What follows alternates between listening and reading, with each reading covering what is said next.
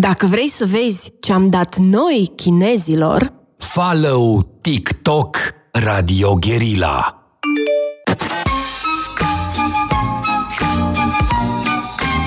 Metope, emisiune realizată prin amabilitatea Fundației Casa Paleologu.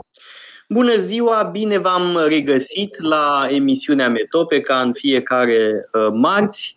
Uh, astăzi uh, îl am uh, ca invitat pe părintele Antonio, uh, italian, uh, care trăiește de multă vreme în România, o să ne povestească ce și cum, uh, este starețul, să folosesc un termen ortodox, starețul uh, mănăstirii Regina Carmelului de la Snagov, mănăstire catolică de bună seamă, mănăstire carmelitană.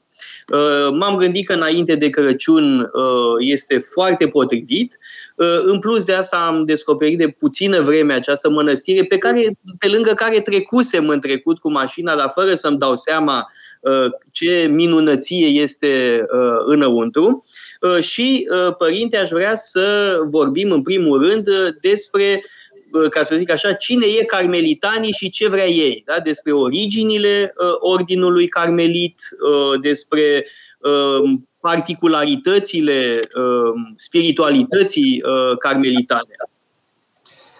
Înainte de toate, bună ziua tuturor! Mulțumim că m-ați uh, invitat la această emisiune care chiar astăzi Biserica Catolică sărbătorește pe Sfântul Ioan al Crucii, care este chiar întemeiatorul ordinul nostru, despre care vom vorbi puțin mai Un moment, este întemeietorul împreună cu Tereza de Avila. Tereza de Avila sunt reformatorii carmelului. Exact, sunt reformatorii ordinului carmelitan, dar vreau neapărat să vorbim despre Ioan al Crucii, despre Tereza de Avila, dar hai să începem cu începutul. Când apare ordinul carmelitan? Sigur că da. Întrebarea merită un curs întreg eh, semestrial, dar eh, vedem să, dacă Poate o să-l poate că o să-l facem la dumneavoastră la mănăstire cursul ăsta despre cu, uh, ordinul carmelitan. Cu mare plăcere.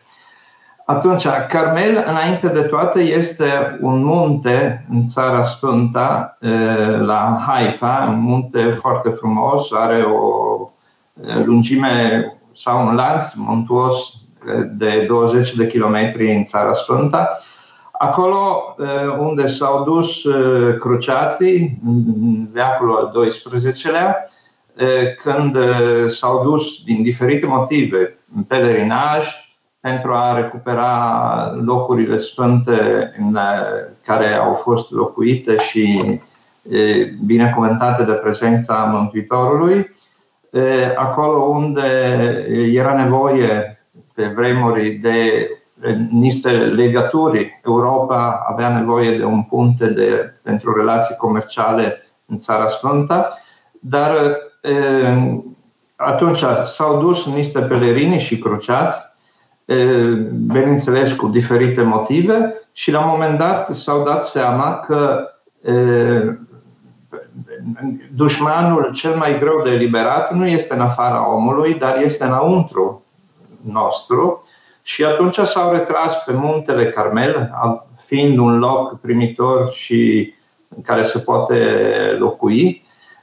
Acolo, ca puznici, s-au retras într-o viață puznică pentru, pentru Dumnezeu. Acolo era, era deja o tradiție, pentru că era grota lui Ilie, locurile Iliane, unde Ilie era, știm din Biblia, a, s-a luptat cu zeii lui Baal pe muntele Carmel. Era un loc geografic, dar mai mult un loc semnificativ simbolic. Pentru că exact Ilie, care, care înseamnă Dumnezeu, Domnul este Dumnezeu, numele Ilie, Carmel înseamnă grădina lui Dumnezeu un loc de profundă spiritualitate și de o încărcătură simbolică aparte. Acești eremiți sau cruciați s-au retras acolo pentru a-l regăzi și pentru a trăi o experiență spirituală profundă, o unicitate de legătură cu, cu Dumnezeu și între ei au, după ce s-a întrunit, întrunit acest grup de, de oameni care au devenit călugări, s-a, au cerut episcopul locului Albert, patriarhul din Ierusalim, o regulă și regula care a devenit regula ordinului, care se spune punctul central al regulii este să meditați zi și noapte în continuu cuvântul Domnului. Adică să păstrați în suflet și în viața voastră această legătură cu Dumnezeu. De fapt, Carmelul înseamnă locul, este o experiență spirituală de profundă unitate cu Dumnezeu.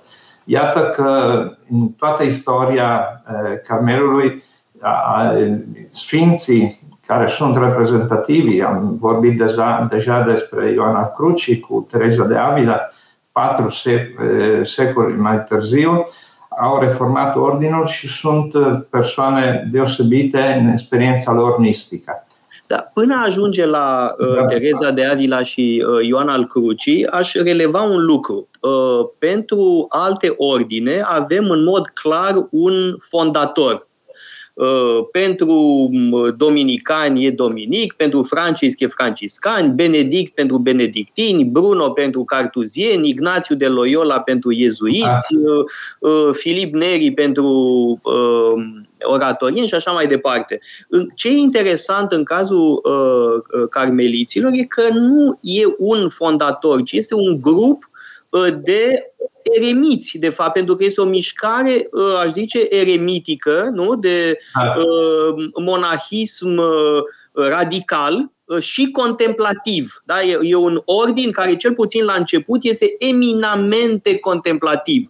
Uh, și uite că au făcut apel la un episcop din afara comunității respective să le dea o regulă, uh, ceea ce e o formă de smerenie foarte mare. Trebuie să relevăm lucrul ăsta din capul locului. Acum, întrebarea este ce se întâmplă cu carmeliții după Uh, pierderea Ierusalimului, pentru că Ordinul Carmelitan apare în secolul XII, da? în a doua jumătate da. a secolului XII, ori la sfârșitul secolului XII um, creștinii pierd uh, Ierusalimul da? și exact. se repliază la Saint-Jean d'Acre. Uh, ce se întâmplă cu um, tânăra comunitate carmelită odată ce cruciații pierd Țara Sfântă, începând cu Ierusalimul, firește?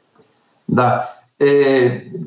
De fapt, ei sunt constrânși să se întoarcă în Europa, mai aveți pe marurile mediteraneene, marurile, adică în sud Italiei și în, în Spania, și în Europa era de, deja o perioadă de fervore spirituală și trebuie să se adapteze, între ghilimele, cum ați spus dumneavoastră, ei contemplativi fiind, au fost constrânși să se clasifice ca, o, ca forma de viață împreună cu ordinelor cercetătoare. cercetătoare. Cum da, sunt... asta trebuie, trebuie să explicăm celor care ne ascultă, care sunt în marea lor majoritate ortodoxi sau pur și simplu agnostici sau mai știu eu ce, ce sunt aceste ordine cerșetorești, să le spunem, că în da. franceză ordre mendiant. E vorba de ordine care apar în secolul XIII, uh, Ordinul franciscan e cel mai ilustru da. exemplu, dominican și de asemenea uh, carmelitan, uh, care um, refuză proprietatea. Da? De, de aceea se numesc cerșetorești, pentru că în uh, miezul acestor uh, uh, mișcări este apelul la sărăcie voluntară pe care îl face Isus în repetate rânduri, uh, în mod foarte pregnant, de pildă în um, Evanghelia lui Luca. Da? Uh, fericiți cei săraci. Punct. Da? Deci da. e vorba de sărăcie voluntară pe care aceste ordine o asumă plenar. Da.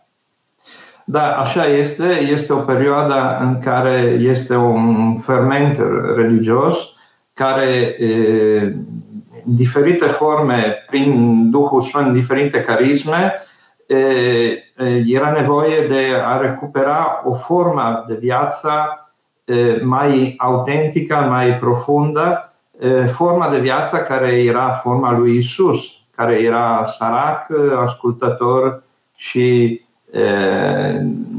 virgin, adică curat. Ei bine, prin aceste forme de viață era nevoie și aceste fondatori care au fost provocați de Duhul Sfânt în a întemeia ordinele în această perioadă, era nevoie să recuper, să, și în biserica de a recupera o formă de viață mai săracă, adică unde lucrurile trebuia să se întoarcă la esențial. Ieșim dintr-o perioadă istorică bogată, unde așa sunt valurile istoriei și nu, nu ne scandalizează, dar era nevoie de a ne întoarce la radicalitatea Evangheliei. Da, de deci radicalitatea aceasta caracterizează uh, în mod special pe carmelitani și pe uh, franciscani, mă rog, într-o anumită măsură și pe dominicani. Și acum vreau să vă mai pun o întrebare. În cazul ordinului dominican, rostul este predicația. Da? Scopul da Ordinului Dominican este predicația. Numele Ordinului uh, Dominican este Ordinul Fraților Predicatori. Rostul franciscanismului este sărăcia voluntară, smerenia uh, radicală. Cum caracterizăm specificitatea Ordinului Carmelitan în raport cu franciscanii sau dominicanii? Cum îi descriem? Ca fiind în principal ce? Contemplativi sau cum? Da, eu chiar, cum spuneați dumneavoastră, Ordinul Carmelitan s-a născut ca un ordin contemplativ. Și faptul că a venit în Europa, care ar trebui să se adapteze la condițiile bisericii din Europa și nu numai sociale, adică politice sau de popoarele europene, ar, ar trebui să se modifice, dar tot, a, a păstrat totuși această caracteristică eminentemente contemplativă. De fapt, prin regula și Constituțiile și tradiția ordinului, ordinului și dacă a, s-a implicat în viața apostolică, adică de a predica, de a, a asuma și sarcinii de apostolat, adică de munca între oamenii, între societate, dar totuși în, în interiorul ordinului, în interiorul experienței carmelitana a rămas acest aspect contemplativ de viață, de rugăciune, viață de, de, de, de, de spiritualitate. Și asta explică poate că apar din uh, Ordinul Carmelitan două figuri mistice, precum Uh, Ioan al Crucii și uh, Tereza de Avila. Adică, la urma urmei, Ordinul Dominican l-a produs pe cel mai mare filozof uh, al Bisericii Catolice medievale, și anume pe Toma de Aquino, iar Ordinul Carmelitan a produs acești doi mari mistici, Tereza de Avila și Ioan al Crucii. Nu? Adică, cumva s-a văzut care este rezultatul acestei orientări contemplative. Sigur că da nu, de, nu, nu au venit la întâmplare aceste două figure așa de e, înalte din experiența, ca și experiența mistică, pentru că este, vorbim de 1500, 16 veac în Spania, în secolul de aur, în care era această splendoare, această bogăție imperială și politică, biserica cunoaște o perioadă foarte grea, poate una dintre perioadele cele mai grei din viața bisericii din 2000 de ani, reforma protestantă, adică un, un creștin foarte serios, care pornind din motivații foarte serioase, a, a împărțit biserica în două cu în experiența dureroasă care este reforma protestantă, iată că și în sânul bisericii sunt multe reforme în curs și chiar Tereza de Avila este cea care a reformat ordinul, o femeie a reformat ordinul călugăresc care avea deja 400 de ani de viață și l-a convins pe Sfântul Ioan al Crucii, adică un călugăr foarte umil și simplu, au împărtășit o experiență de, de o aventură, între ghilimele, spirituală și au devenit pietră de tămălie pentru Ordinul Carmelitanilor Reformați sau Desculți. Așa, asta vreau să vă întreb, că cei care uh, se uită la uh, emisiunea noastră văd că în dreptul numelui dumneavoastră scrie OCD. Ce înseamnă OCD? Ordinul Carmelitanilor Desculți. Și exact. de ce desculți? Pentru că, exact, pentru că este ordinul care a fost reformat de Tereza și Ioan al Crucii. Revenim, ceea ce a făcut Francisc în 1200, încercând să se întoarcă la originalitate și la radicalitatea Evangheliei, au făcut și acești sfinți în 1500, reformând ordinele și trăind o, sublineând anumite aspecte, aspecte de, de sărăcie. Umblau ei desculți, dar era, e sinonim și în spaniola veche de reformați. Adică a devenit un sinonim. Da, mă rog, este o, o renunțare simbolică, pentru că da. atunci când am venit la dumneavoastră la mănăstire, am văzut că erați totuși, totuși încălțat. Da? da. E vorba de uh, această sărăcie uh, simbolică da? și de uh, importanța sărăciei în uh, spiritualitatea carmelitană. Luăm o scurtă pauză publicitară, tocmai când vorbeam de sărăcie, și revenim peste câteva minute.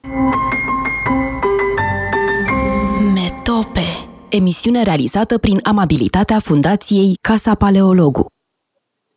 Am uh, revenit uh, în direct în emisiunea Metope împreună cu părintele Antonio, starețul mănăstirii carmelitane de la Snagov, regina Carmelului și tocmai înainte de publicitate noi vorbeam de sărăcie, iar publicitatea a început cu la mulți bani, la mulți bani. Da? E uh, foarte uh, ironic, evident că uh, spiritualitatea carmelitană se află în totală contradicție cu această goană consumeristă și pentru uh, un carmelitan Crăciunul este cu tot alt cu totul altceva decât goana după cumpărături. Uh, poate vorbim uh, și chiar vreau să vorbim și despre uh, Crăciun, însă rămăsesem la Sfânta Tereza de Avila, la Ioan al Crucii și vreau să um, spun, să menționez faptul că Uh, mănăstirea dumneavoastră a publicat uh, o serie de cărți foarte importante pentru spiritualitatea carmelitană, importante cred pentru orice uh, om interesat de istoria creștinismului,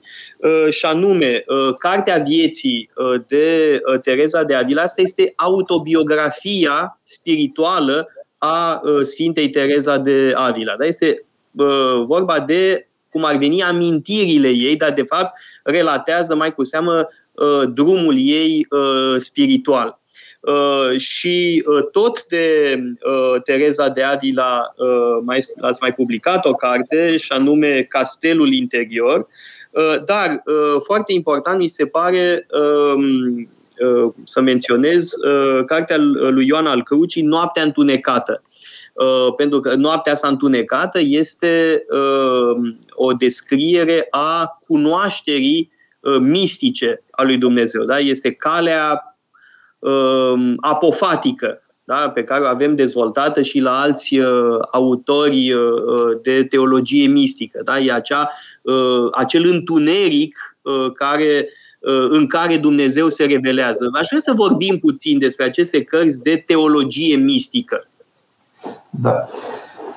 Ziceam chiar că în timpul în care Spania cunoaște mare splendoare, mare bogăția, no? sunt aceste doi personaji care au o experiență profundă de, de Dumnezeu, o experiență spirituală, o, gra- o grație aparte și trăiesc ei în intimitatea lor o relație deosebită cu Dumnezeu. Nu degeaba când oamenii au, sunt orientați spre lucruri pământești, sunt și triști. De aceea e nevoie că cineva să îi provoce, să se reorienteze spre lucruri importante, spre lucruri care nu, nu trec, spre lucruri care dau cu adevărată fericire. Și chiar Ioan al Crucii, din exemplu, care a, a reformat ordinul, l-a, l-a reformat plătind în persoana lui în viață, cu viața lui această prețul reformei, pentru că a fost încarcerat, chiar 9 luni din viața lui le-a trecut în, într-o celulă foarte angustă la Toledo în anul 1577, avea 35 de ani, abia început între ghilimele reforma sau relația cu Teresa de Avila. Și în acea experiență de, de singurătate și de noapte reală a avut o grație aparte în, în singurătatea lui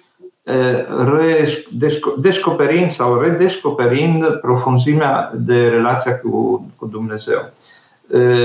De fapt, el a, a avut în, în, în timpul acestui nopții o profundă comuniune cu, cu Dumnezeu și acolo a compus uh, acea opera care este opera poetică cea mai mare din limba spaniolă, cantarea spirituală. Uh, fără să aibă hârtie și pixul, a compus această, acest poem da, am, am rugat-o pe uh, Silvia Ștefan, uh, care predă spaniolă la Universitatea din București, să ne țină un curs despre Ioan al Crucii. Uh, pentru că mie îmi scapă anumite lucruri. Da? Deci uh, o să avem un curs, vă spun și asta, și dumneavoastră, asta o să avem un curs la Casa Paleolog, nu știu, în ianuarie, februarie, probabil, uh, despre Ioan al Crucii, da? Din, făcut de o hispanistă cât se poate de serioasă, da? de Silvia Ștefan, cu care de-al ne vom și duce în Spania în februarie, la Sevilla și Cordoba. Da? Să revenim la Mă felicit dumneavoastră pentru curajul și chiar merită, pentru că este o, o figură de referință în literatura spaniolă. Da, da. Așa că pentru Ioan al Cruci, experiența lui personală de viață a, a marcat-o și l-a constrâns să, să facă această experiență, experiență și spirituală. Pentru că întotdeauna spiritualitatea nu este dezlegată de viață, dar da forma vieții. Nu? Și Teresa de Avila, în aceeași perioadă, era într-o mănăstire, mănăstirea Encarnațion, în Trupari, la, la Avila, o mănăstire foarte bogată, 130 de călugări, de călugărițe, ea ținea și ea cursuri de teologie, de spiritualitate, adică avea întâlniri cu prietenii ei, totuși îi lipsea ceva. Și s-a dat seama că trebuia făcut ceva din nou. Și s-a gândit să repornească o experiență carmelitană, dar într-o mănăstire mai mică, mai sărăcăcioasă și cu ea spune 12 surori, exact cum este colegiul apostolic, adică 12 călugărițe și a pornit reforma ei la Sfântul Iosif, la San Jose, cu o mănăstire mai mică în oraș, cu 12, 12 surori, o comunitate mică, unde, bineînțeles, de clauzura, adică total închise mănăstire și între ghilimele rupte cu lumea, dar în inima lumii, pentru că de acolo, prin viața lor de rugăciune, prin viața lor de formare spirituală, asta înseamnă și culturală, asta înseamnă și relații cu public, în sensul că aveau oricum relații, trăiau relațiile bisericești, și nu numai. Și, de fapt, Tereza a avut acest entuziasm că, că a repornit și ea a devenit handariega în viața ei, adică vagabonda, și a umplut toată țara de mănăstiri din care a repornit reforma. Da. Acum trebuie spus pentru cei care ne ascultă că în toate aceste mari ordine uh, catolice există la un moment dat o mișcare de revenire la surse, la origini.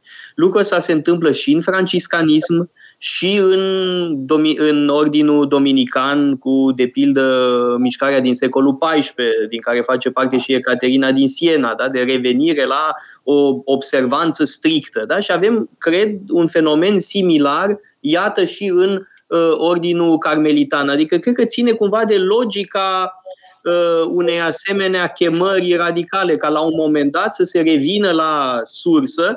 Uh, de-al trebuie spus că în marea familie Uh, carmelitană, dumneavoastră sunteți în principiu uh, frații mai mici, pentru că uh, există și cealaltă branșă a curentului carmelitan. În franceză le se spune le grand carme, acum nu știu cum ar trebui spus în română, carmeliții și carmeliții culți. Da. OC, la diferen- diferența exact. este OC sau OCD. Da. da. Reformați sau nereformați. Da, vedeți, face parte... Încălțați sau descălțați? da. Așa este istoria omului. Totdeauna pentru și o familie, când apar crize sau sincope, trebuie să ne întoarcem la origine, la locul căsătoriei, la momentul căsătoriei pentru a reconstrui.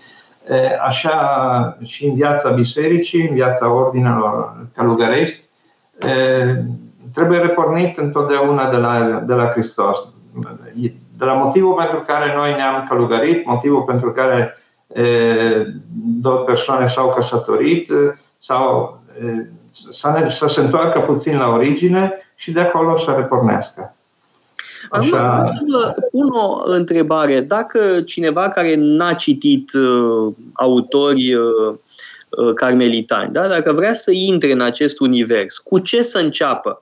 Să înceapă cu Tereza de Avila, să înceapă cu uh, Ioan al Crucii sau poate cu uh, Tereza din Lisieux. Ce ați uh, recomanda? Da, dacă vine cineva la dumneavoastră și vă întreabă, părinte, cu ce să încep? Ce ați răspunde? E greu pentru că sunt,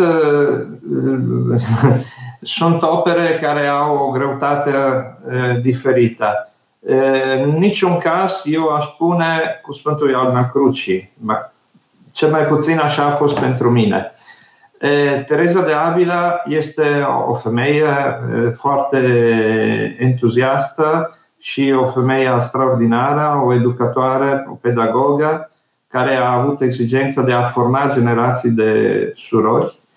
Așa că opera ei, viața, Cartea Vieții, este, ea povestește, povestește viața ei de la, de la copilărie până la maturitate și acolo te dai seama că viața unui om este și impregnată de viața spirituală. Și cele două lucruri nu merg împreună. Viața Aha, adică ar trebui să începem cu autobiografia uh, Terezei de Avila.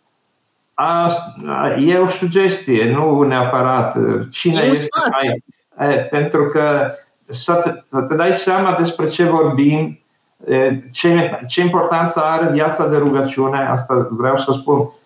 Viața ei devine viața de rugăciune, adică rugăciunea nu este un moment din viață în care te duci și stai de vorbă și după pleci. Nu, e o dăruire totală, e o relație pentru că viața este o relație de iubire și persoana pe care o iubești o ai tot timpul în suflet. Și, și dacă este departe, și cu atât mai mult când este la patru ochi sau și când este departe. Așa că e o aptitudine, e o sensibilitate. Nu?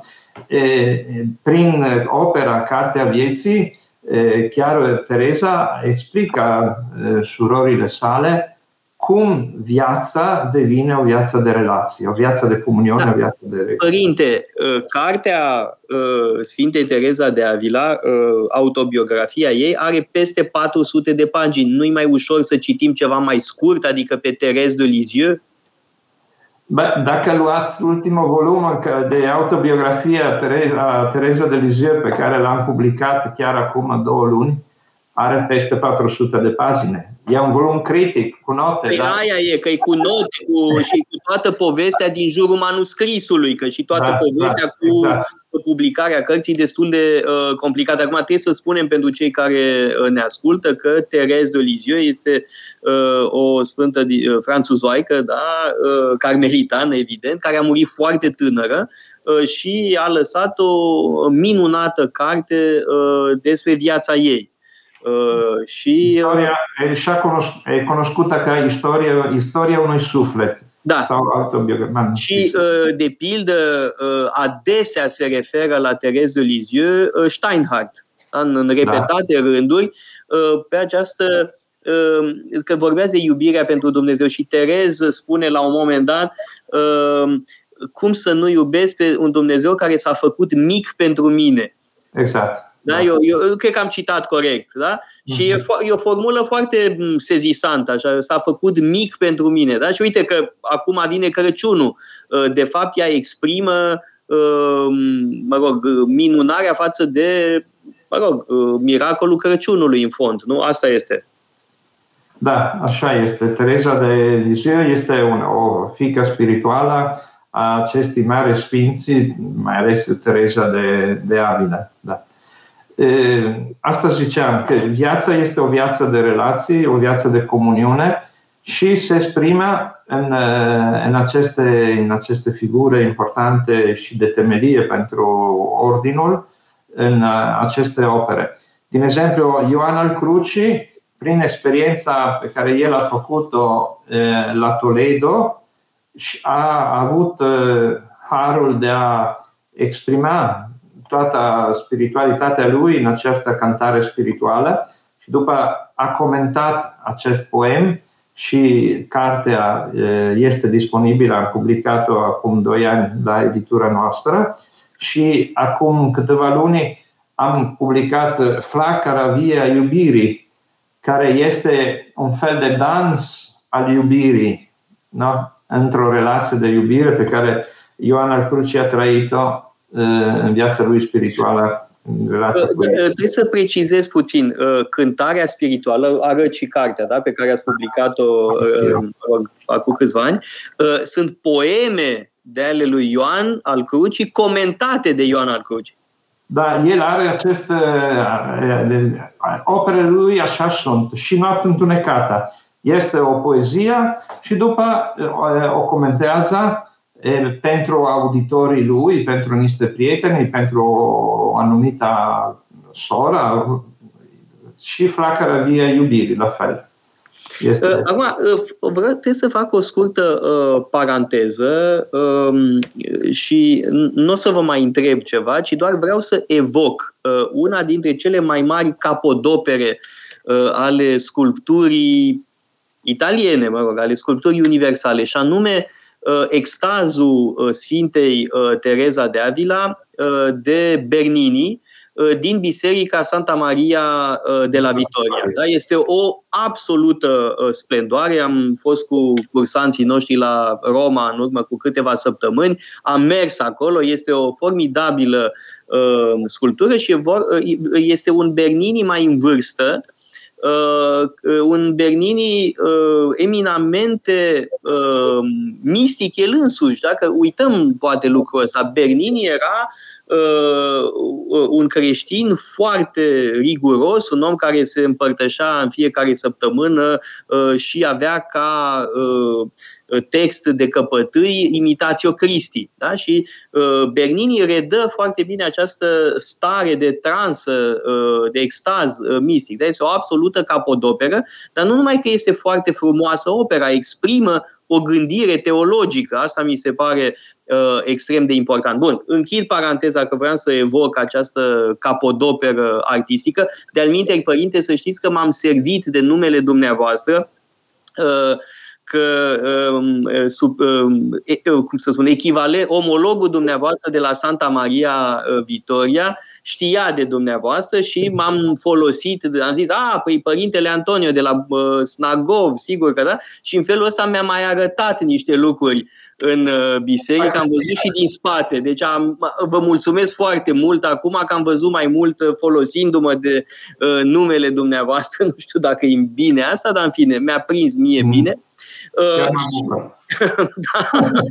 În sacristia este și opera, e batalia lui Lepanto, Santa Maria de la Vittoria, acolo dacă l-ați spus. Da, uh, e asociat evident cu victorii importante din secolul XVII. De al minte, mai fac o paranteză, scuze, uh, tot, tot, cu, uh, tot de natură culturală când se făceau lucrările la Biserica Santa Maria de la Vitoria, la începutul secolului XVII, a fost descoperit faimoasa statuie a Hermafroditului.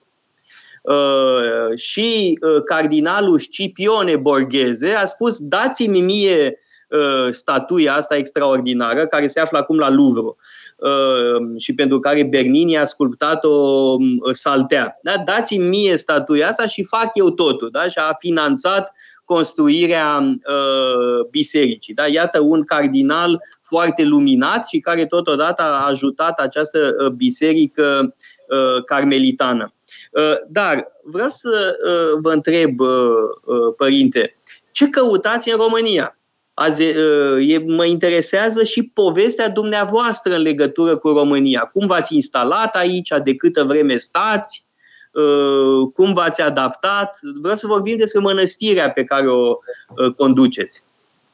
Bun. Eu sunt.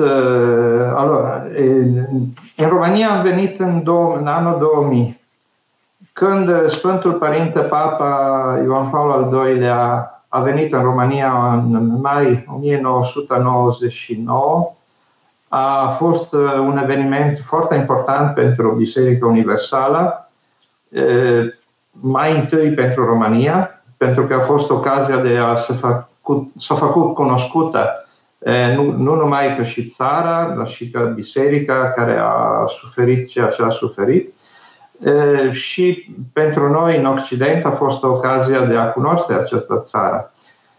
Când Sfântul Părinte a plecat de la aeroport, a plecat spunând eu am speranța, nădejdea că călătoria mea, vizita mea în această țară voastră va da roade spirituale bogate.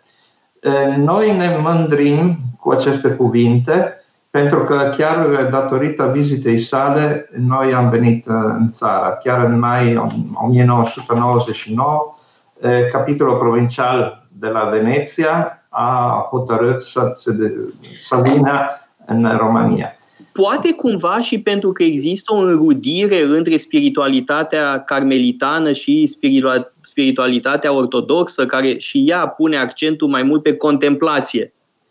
Eu zic că nimic le este la întâmplare. Evident, nu eram conștienți, dar uh, pentru noi care am venit aici, în țara bizantină, uh, că ne-am dezlipit, între ghilimele, din viața frenetică pe care o trăiam, apostolică, pe care o trăiam în, uh, în Occident, în mănăstirile noastre totuși, faptul că am venit și am stat șase ani în, la bloc, primii patru. Da, trebuie spus asta că ați stat la bloc în Colentina. Da, în Colentina. Este, este ceva care, frații care au venit după 2006 nu au trăit și nu au prins nuanțe vieții în România.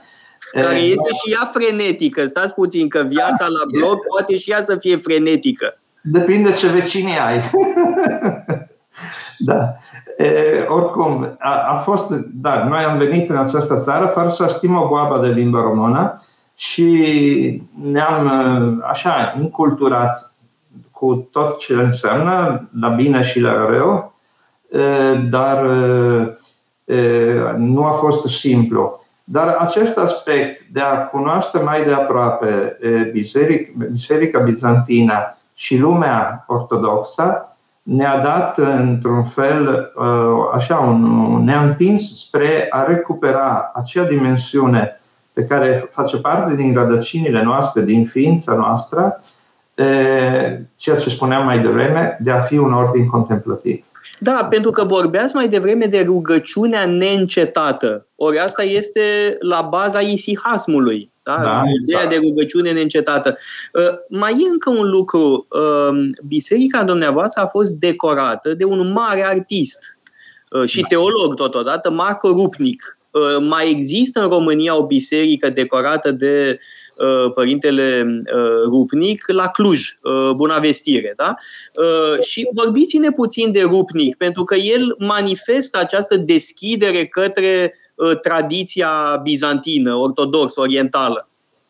Nu vă supărați, vă corectez, nu, nu e Biserica Bunăvestire, este Biserica Schimbare la Față. Așa e, scuze, scuze, scuze, aveți dreptate. O cunosc foarte bine. Da, da, nu, o am în minte și eu, da. Mulțumesc chiar, este chiar lângă Catedrala Greco-Catolică. Da, da, da, exact. Pe... Da, e un, acolo are o poveste frumoasă și dureroasă. Da, Părintele Marco Rupnic este, face parte tot din acea alegere pe care, stând în România, noi am făcut-o. De la început, când ni s-a zis și am hotărât să proiectăm mănăstirea în care stăm, am vrut să fie o aventură evident spirituală, dar și culturală. În sensul că mănăstirea noastră exprime unitate între cele două tradiții. Tradiția occidentală, răsăriteană și apuseană. Nu? Se găsesc elemente de arhitectura occidentală, chiostri, și elemente de tradiție, de tradiție frumoasă bizantină în mănăstirea noastră. Biserica, care a fost ultima parte a construcției propriu-zisă, am vrut să exprimăm într-un fel marcant acest lucru, pentru că dorința noastră este să, să recreăm unitate între cele două tradiții. Avem nevoie unii de alții bogățiile le avem și unii și alții și experiențele la fel, trebuie să, ne, să le punem împreună pentru că să fim mai bogați între ghilimele. Atunci când a fost vorba de a decora sau de a îmbogăți, de a face demn de celebrare spațiul bisericii, noi am apelat la Centrul Aletti de la Roma, care este, da, este un, un centru cultural, artistic, unde este un atelier de artă și de teologie, care a fost întemeiat de părintele Thomas Spidric, care sunt din Slovenia, de altă parte și părintele actual director, părintele Marco Rupnic, este din Slovenia, preoți iesuiți, foarte apropiați cu Ioan Paul al II-lea, este, era, a început ca o experiență în cadrul școala, școala din, de la studii care un centru a început ca și un centru cultural al Institutului Oriental de la Roma și după a devenit o, un atelier important de artă. Pentru că primul mileniu este un timp în care care a oferit mult bisericii și atunci am vrut să recuperăm ceea ce a însemnat pentru spațiu sacru acea tradiție. Și cu Părintele Marco Rupnic am gândit împreună biserica și decorațiunii bisericii. Și rezultatul este absolut minunat, este superbă biserica. Am am fost încântat de, de tot acolo, toată spațiul acela e minunat și e la doi pași de București. Acum, mie mi-e teamă de un lucru, că dacă vorbim despre uh, mănăstirea dumneavoastră, să nu fiți invadați după aia, să vină lume, prea multă lume pe capul dumneavoastră, că totuși sunteți un ordin contemplativ. Uh, Dar suntem pregătiți. Suntem pregătiți și la așa ceva. Acum, sunteți și puțini, sunteți uh, da, trei italieni și un român. Patru suntem o comunitate de patru călugări. Da. Luăm o scurtă pauză publicitară și revenim pentru a încheia cu câteva concluzii. Metope Emisiune realizată prin amabilitatea Fundației Casa Paleologu. Am revenit uh, în direct pentru, că, pentru încă câteva minute uh, pe final de uh, emisiune. Părinte, ce uh, sentimente aveți când vedeți această dezlănțuire consumeristă uh, de Crăciun?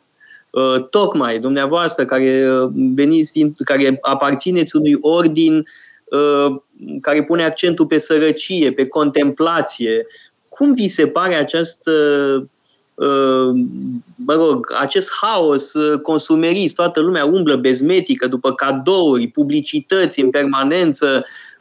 Ce gânduri aveți? Mi se pare că mm, pot să gândesc ca o mamă care e disperată și umblă pentru a îmbrăca copilul lui, copilul ei și se uită de copilul. Adică Crăciunul este chiar o naștere, ceva foarte simplu, foarte e, concret, dar noi ne, suntem tot timpul lângă. Ne ocupăm de alte și uităm de copilul. Crăciunul este chiar un Dumnezeu atât de aproape care se face de noi, care se face un om, care asume ființa noastră, asume trupul nostru pentru a, a intra în relație cu noi, pentru a ne oferi o viață și o lume nouă, care este viața lui, care este lumea lui, care este gândirea lui, care este total diferită de a noastră, dar își asume viața noastră. Asta e o minune pe care ne pune să... Da, mai este ceva, uh, însăși uh, ideea încarnării uh, înseamnă că Dumnezeu s-a făcut mic, cum spune Tereza de Lisieux, da? da. Și e vorba de un Dumnezeu smerit. Asta este ideea Crăciunului, da? Esența Crăciunului este smerenia lui Dumnezeu, renunțarea, chenoza, cum spune uh, Sfântul Pavel. Și atunci, acum mai rămâne cu această renunțare, această golire de sine, această smerenie, uh, dacă marea noastră preocupare este să cumpărăm cât mai mult. Uh, în urmă cu câteva zile am avut un curs delicios al lui Cătălin Avramescu, profesorul de filozofie politică, Teoria cadourilor.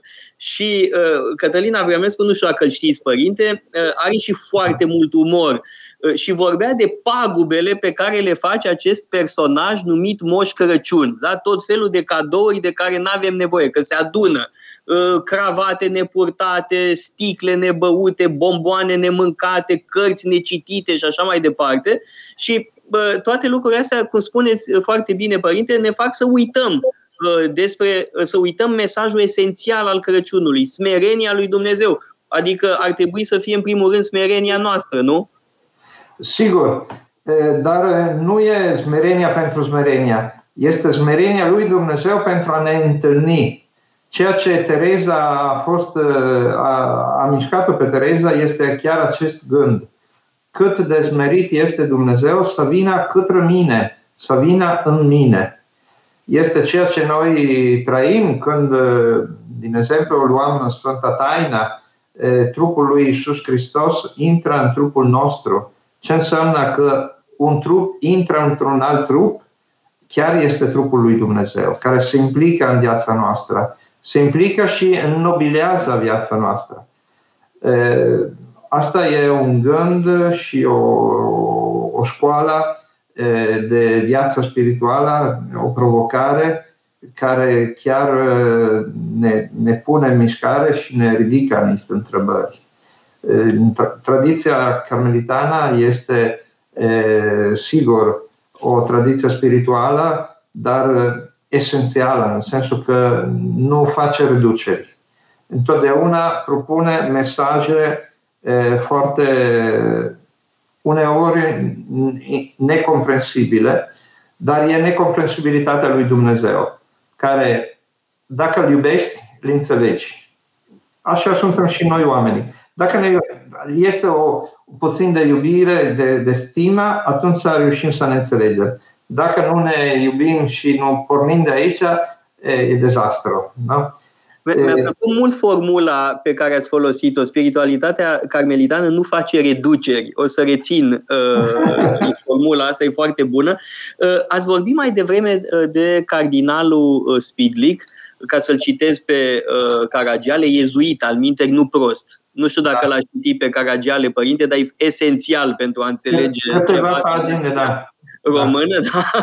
da. Uh, ori aveți și dumneavoastră, cardinalul dumneavoastră acum, da? Uh, pe un suedez, cardinalul da. Arborelius. Da, uh, și cred că ar fi cea mai bună introducere în ce înseamnă Ordinul Carmelitan, tocmai cartea cardinalului Arborelius, Spiritualitatea Carmelitană, da? poate fi cumpărată în engleză. Eu mi-am luat-o pe Kindle în engleză. Deci aveți și dumneavoastră un cardinal, da? Și uite că e tocmai din Suedia. Da, Actualmente, da, este el, dar au fost în, în lungă istorie.